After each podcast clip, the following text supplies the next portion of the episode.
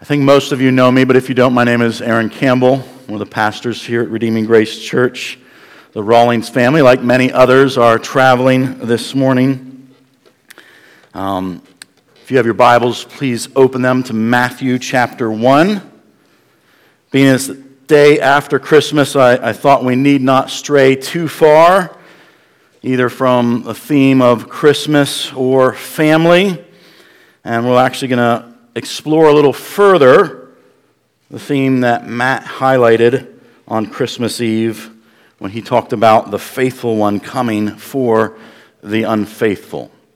So if you have your Bibles with you, let's begin reading in Matthew 1, beginning with verse 1. The book of the genealogy of Jesus Christ, the son of David, the son of Abraham.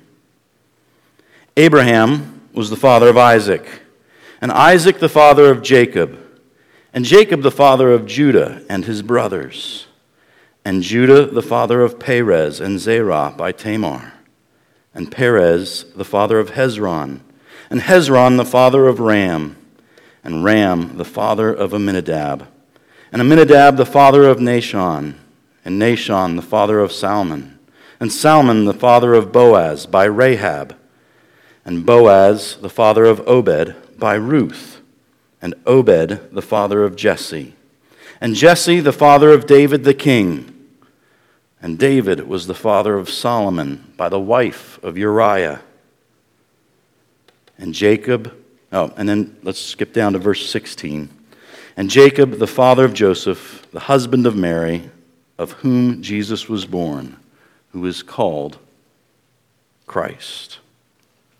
There are four gospel accounts, four accounts of the life of Christ in the New Testament. But only two of them, Matthew and Luke, include a birth narrative, give the start of the story of Jesus' life. And only Matthew begins his narrative, his account of Christ's life, with a genealogy. Now, you might be thinking that's good because genealogies are boring. But that's often due to the fact that important details tend uh, to get skipped over in our ears because while this was written for us, it wasn't written to us. We weren't the original audience. It was for people halfway around the world a couple thousand years ago. It was written to Jews in the Middle East by a Jew named Matthew.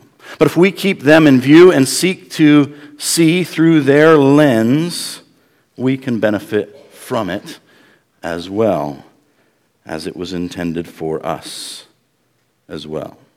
Writing primarily to Jews, Matthew, in his gospel, he contains details throughout his letter of things like genealogies, things that would be important to Jews asking questions, and Old Testament prophecies, again and again, we see how he talks about Jesus fulfilled a particular prophecy or fulfilled a particular scripture.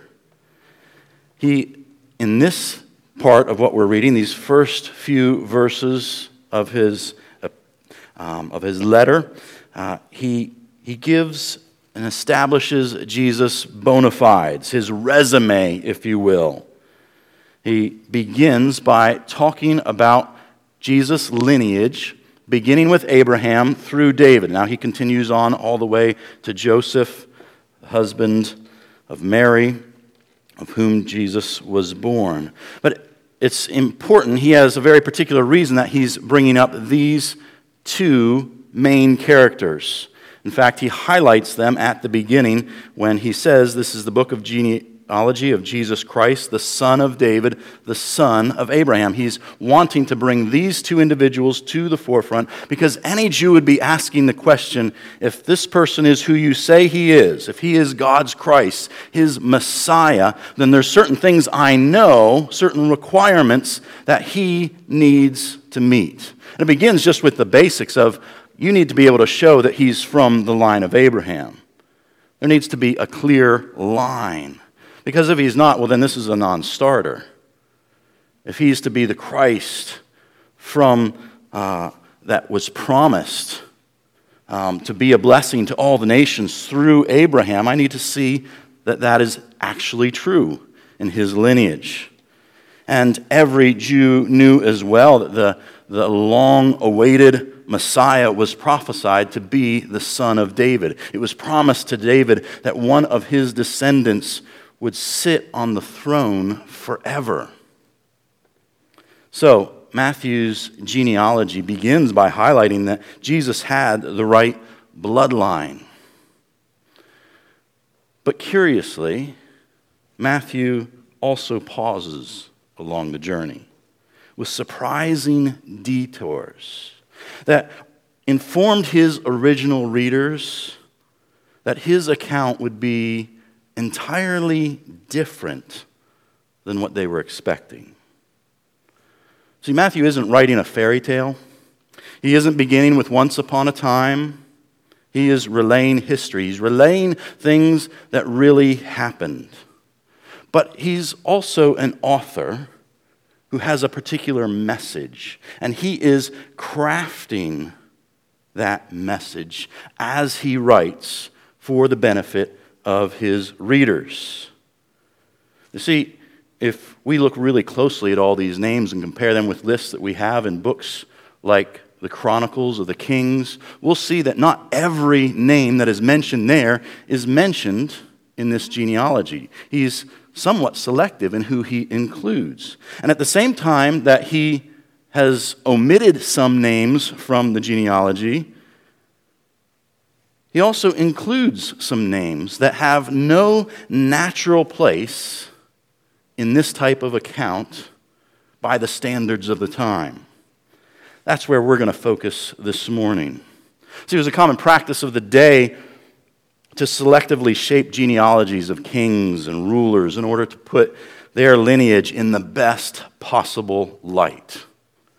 Uh, they would highlight their connection with famous kings or valiant warriors, while they would often expunge the records of uh, their ancestors or even their own children who had questionable reputations because they didn't want to be brought in by association to that which might tarnish their reputation. So, Matthew's original readers might have been shocked at the particular portions of history he causes them to linger on. Ones it would seem desirable not to bring up at all, especially in a, a resume of the person that you are claiming to be God's Christ or Messiah. See, what Matthew is doing is setting the stage for his account of Jesus' upside down kingdom. He had a front row, front row seat as one of the 12 disciples whom Jesus called to follow him during his earthly ministry. And he knew from firsthand experience that Jesus wasn't the type of religious leader people were expecting.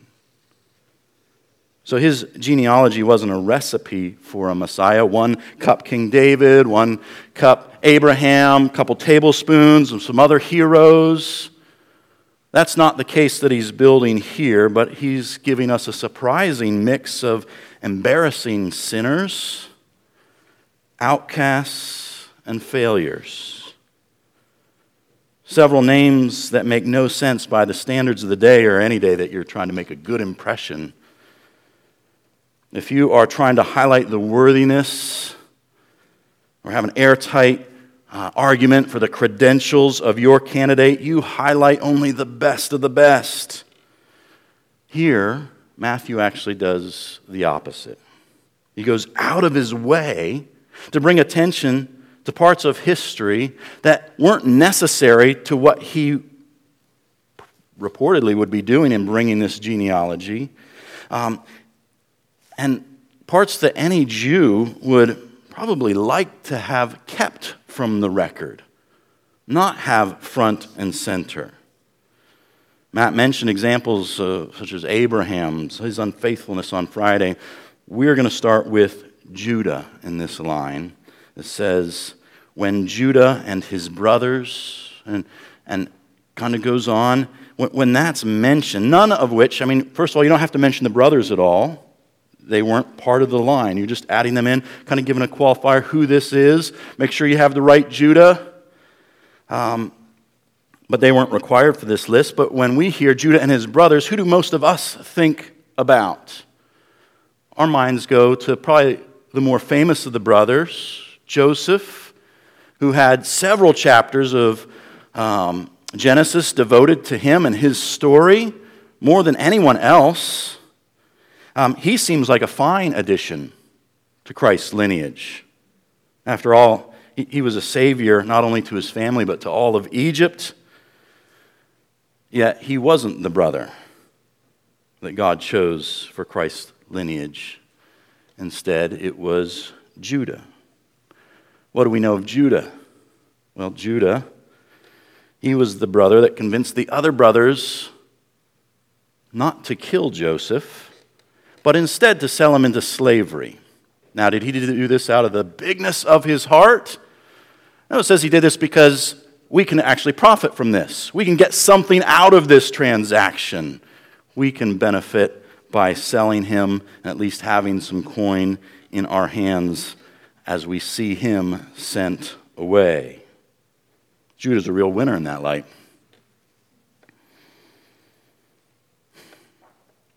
Yet his story gets even worse, which is a fact that Matthew focuses or forces us to acknowledge when he inserts Tamar into the genealogy. Now, again, only men were legally counted when tracing lineage. So when a woman is introduced, it really jumps out because, again, she doesn't need to be part of this at all. She doesn't need to be mentioned this sticks out. It's very noticeable as he mentions by whom uh, the next in line was born. And what we know of Tamar, the Cliff's Note semi PG ish version, is that Tamar was Judah's oldest son's wife. His son died, and she married the next son, who also died. Judah promised his youngest son to Tamar in marriage, as was the custom, so that she would be protected and provided for. And he told her to live as a widow until his youngest son would be of age to marry her and provide for her and care for her. But thinking that Tamar might be the reason his sons were dying, Judah never gave his youngest son in marriage. He withheld that, which left her vulnerable childless, and without a future in their society. Really unkind, less than honorable move on Judah's part. So, Tamar disguised herself, seduced Judah by pretending to be a cult prostitute on the road that he was traveling which reveals some really morally bankrupt and disgusting things about Judah. Not only did he visit a prostitute in this instance and have a system for one of his friends to handle the payment and take care of that afterwards, but Tamar knew his reputation enough to know that this might work. She became pregnant, which caused quite a stir when discovered because she was supposed to be living as a widow, which meant chaste until Judah's youngest son would be given to her. But because that wasn't happening and she went this route, it reveals this um, sordid affair. And what we see when this was discovered is that upstanding citizen and leader, Judah, declared she should be burned alive as punishment. Let that sink in for a minute. Here's a guy who sold his own brother to profit from it, kept it a secret for a couple decades, defrauded his daughter in law, and is himself, in all likelihood, a serial adulterer. Yet when something comes up, he has no mercy for someone else's scandal. Course, we know the rest of the story that Tamar produced the signet ring, the staff of the man by whom she was pregnant, which, of course, was Judah. Then that brought a reprieve to her situation. And Perez was born into the line of Jesus. What a creepy, revolting, shameful chapter. Yet, Matthew clearly pauses right here specifically so we don't miss the inclusion of Perez's mom slash sister in law. Yuck.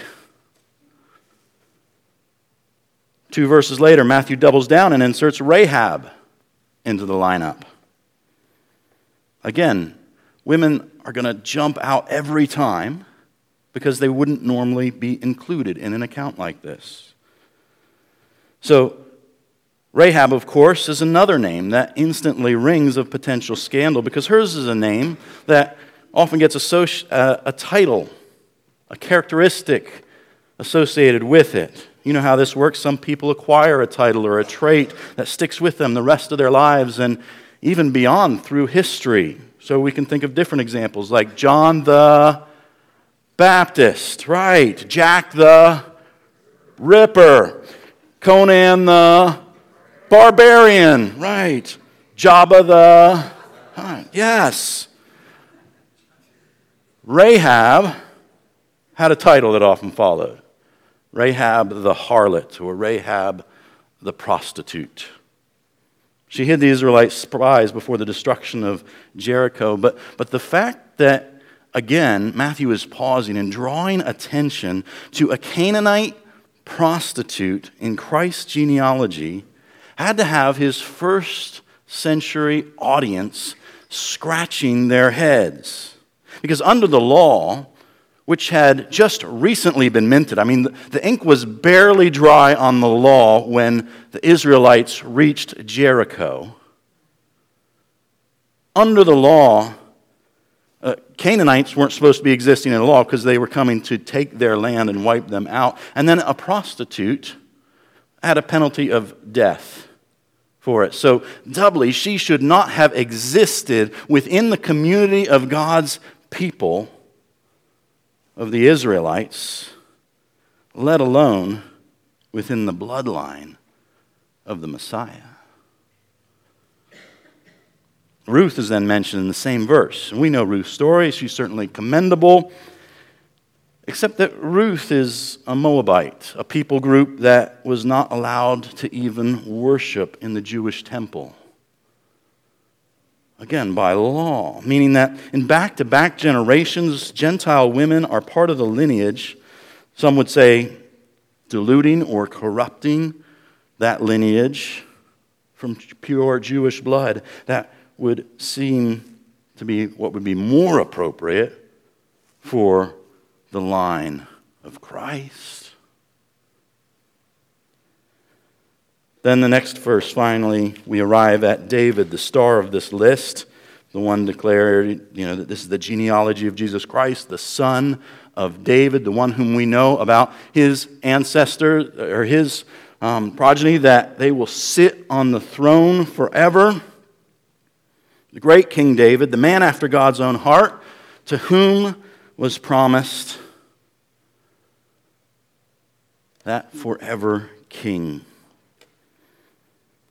Except that Matthew doesn't let us get too caught up in David's admirable exploits either when he mentions him as the father of Solomon by the wife of Uriah. Just squeeze a little lemon juice into that cut, why don't we? I mean, again, Matthew didn't have to mention her at all. He could have, if he was going to, just mentioned her name, Bathsheba. I mean, everybody knows her name. But Matthew has a point to make. Pride of the nation, this David, who had one of his own generals murdered. One of the mighty men that came to David's aid while he was on the run from Saul. By every detail we are given, Uriah the Hittite was an honorable man. Yet David raped his wife and had him murdered to cover up his lust and selfishness. David is remembered for many heroic and godly deeds, yet Matthew wants to make sure his readers remember this deed as well. This deed that many would like to forget about their nation's favorite son, this deed that brought so much turmoil to the rest of David's reign. I mean, is, is Matthew just unaware how this resume writing thing is supposed to work? He doesn't even wait for the interview to start spouting off the applicant's greatest weaknesses. Uh, does he know that they're supposed to craft creative ways to sidestep such issues?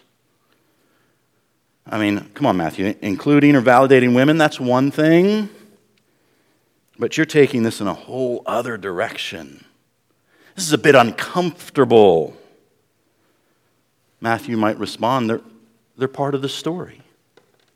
Yeah, but, but you don't have to tell the whole story. I mean, you left other names and parts of the story out of the story. To that, I think Matthew might say, You're right. It's more than that they are part of the story, it's because they're the point of the story. Matthew is about to give his account of the man who turned his world and nearly everything he thought he knew about God upside down. Let's remember for a moment Matthew's personal history with the Jesus he is writing about. Yes, Matthew was one of the 12 disciples, but he wasn't a natural fit with all the other disciples.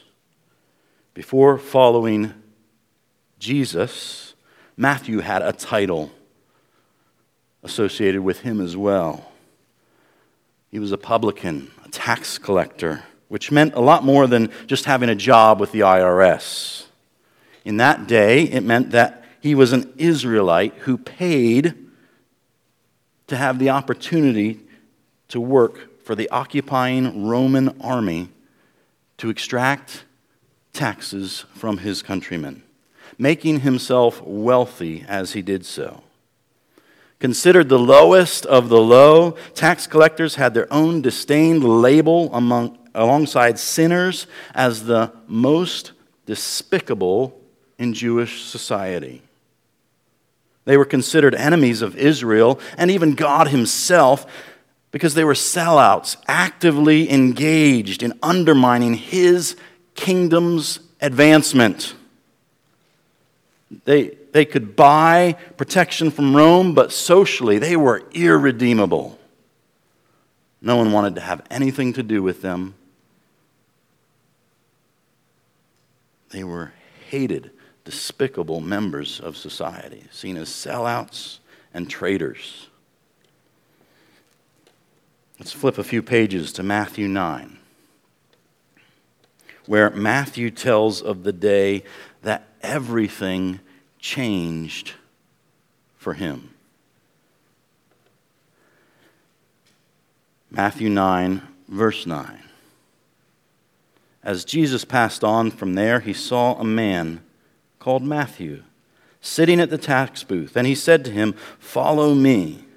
And he rose and followed him.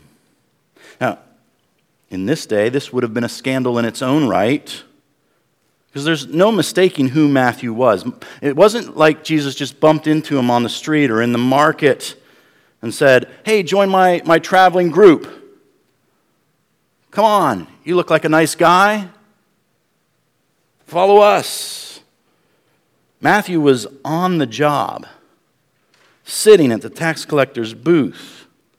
He was in the act of extorting his countrymen and serving their oppressive enemy when Jesus said, Follow me. Jesus knew exactly who he was and yet called him all the same. And Matthew got up and followed because Jesus offered something Rome never could acceptance and relationship with God Himself. Matthew followed, and Jesus proceeds to invite himself to dinner at Matthew's house and continues in verse 10. And as Jesus reclined at table in the house, behold, many tax collectors and sinners came and were reclining with Jesus and his disciples. And when the Pharisees saw this, they said to his disciples, Why does your teacher eat with tax collectors and sinners? This is, in their world, guilt by association. You make yourself dirty by hanging out with these dirty people. But when he heard it, he said, Those who are well have no need of a physician but those who are sick.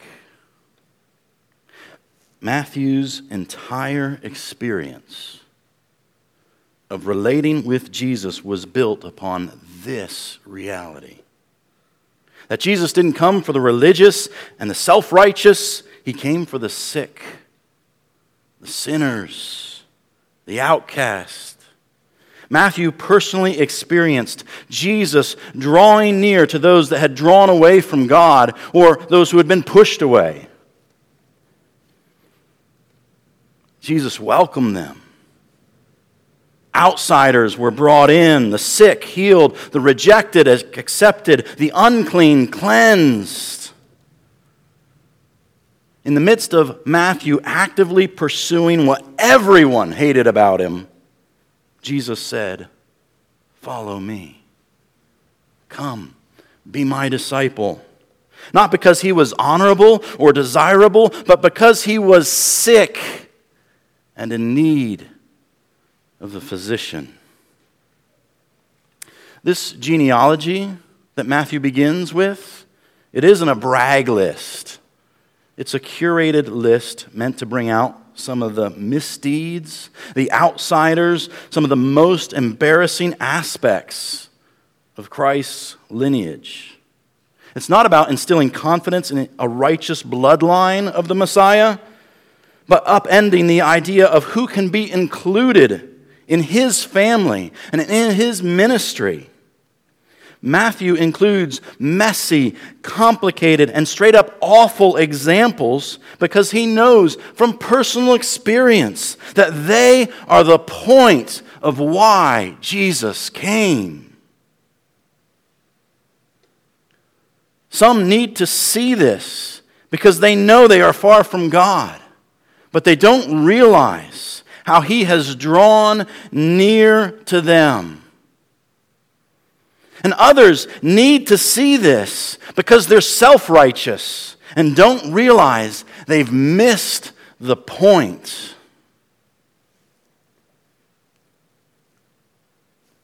Matthew showed his readers that Jesus fit the requirements and fulfilled the, the, scriptures regarding the Messiah and what was foretold about him, while at the same time seeking to reorient the presuppositions and misconceptions of the religious and the sinner.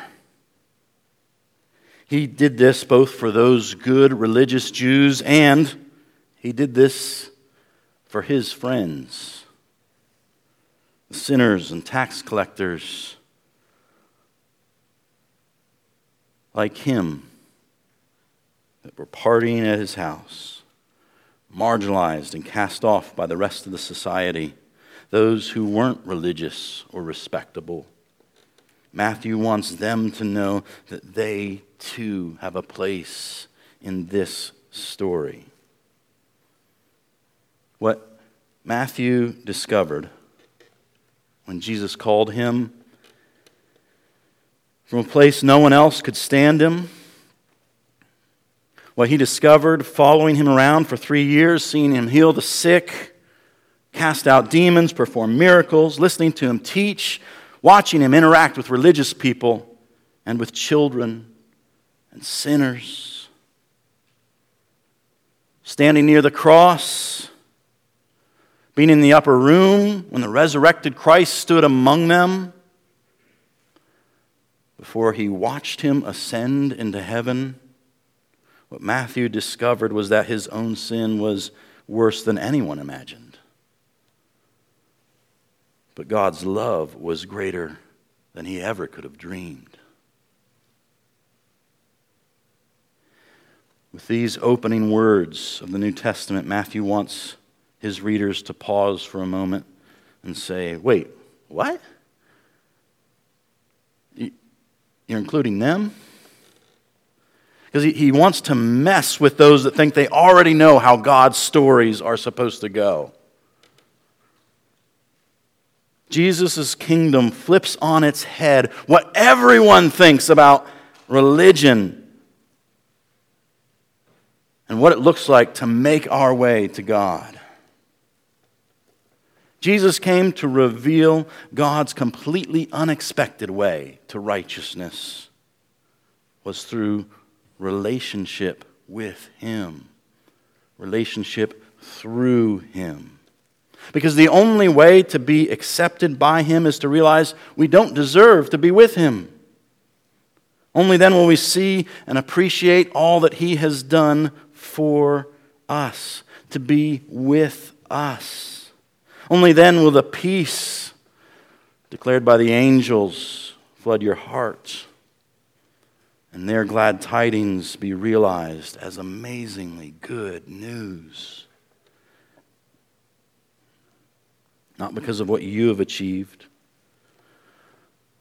but because of how completely you've been accepted and loved. That's the reason for Christmas. And from the very opening of his account of Jesus' life, even before he gets to the angel's announcement or the baby in a manger, Matthew wants his readers to know that this story is different than the religious story they thought they knew. Every family's dysfunction your own personal messiness and worst moments. They aren't embarrassing episodes to be hidden or denied. They're the reason for the season. They're the reason he came. They are what qualify us for the Savior's ministry. Jesus came from a messy family to show that every person in every family can have a place in his forever family. Judah, Tamar, Rahab, Ruth, David, and Uriah's wife. They aren't just part of the story, they are the point of the story The story of the Savior, the physician sent not for the healthy, but for the sick, on mission to seek and save the lost. Oh, as we just sang, oh, come, all you unfaithful. Oh, come, let us adore him.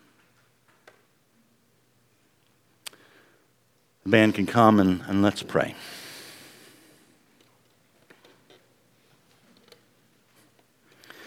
Lord, how marvelous the good news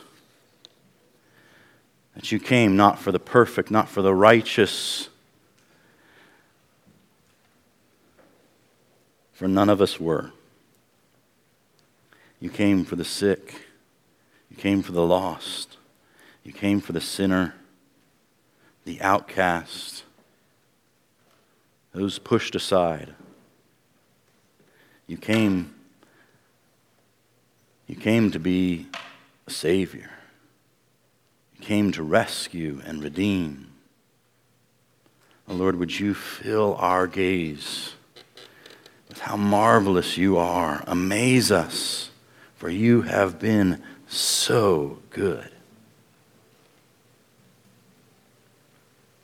Lord, would we not just fall into the religious trappings of this season, but would we see how unexpected and amazing your good news is. Let's stand and sing together.